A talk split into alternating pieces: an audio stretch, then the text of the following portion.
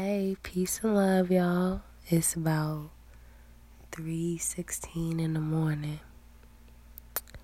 And I'm up. I'm whispering cuz my son sleep.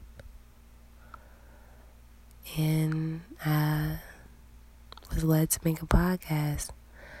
So I'm trying to see where it takes me. You know when they say you wake up in the morning or wake up in the middle of the night, God trying to tell you something.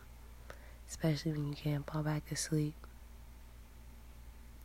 I'm always up in the middle of the night, just sitting here looking at the walls, scrolling through my phone,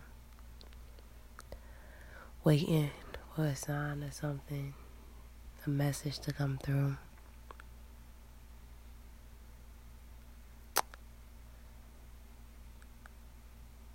I'm trying to overcome this battle of having fear.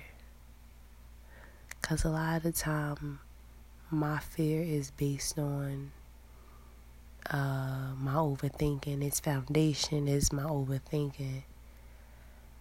And that's also the foundation for my anxiety and stuff like that. It's like I always think the worst of the worst is going to happen to me sometimes, you know? Like, I feel we've been bred to always expect the worst. You could hope and wish for the best, but we always have the idea that the worst will probably happen before the best could. And I just feel like, ew. Why am I thinking like that?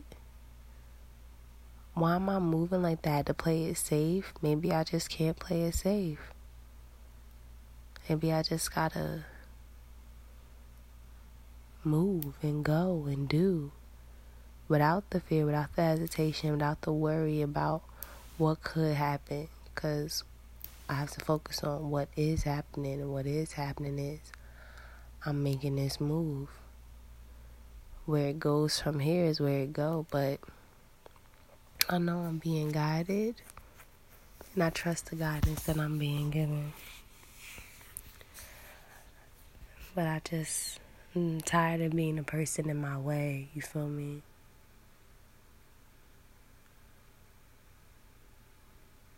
I'm tired of being caught up in my own head. And it's crazy because the mind is so different. It could be your best friend or your worst enemy. And I'm trying to make an alliance with my mind. Because there's some beautiful, wonderful thoughts that come in.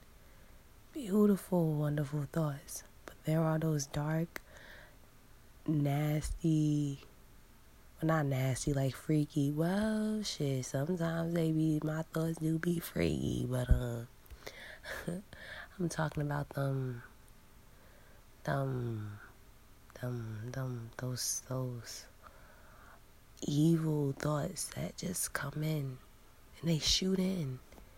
And I'll be so flabbergasted sometimes about what they are and question why they come in and question myself and I think it is always constantly reveals the darkness that lives within us. And it has to be embraced, you know, because there is no light without dark. But I don't want to be consumed by it. I'm trying to overcome a lot. I'm going to overcome a lot. And I'm going to kick fear's ass. I'm planning to kick fear's ass. No fear. Love, peace, light, truth, joy, grace. Whatever.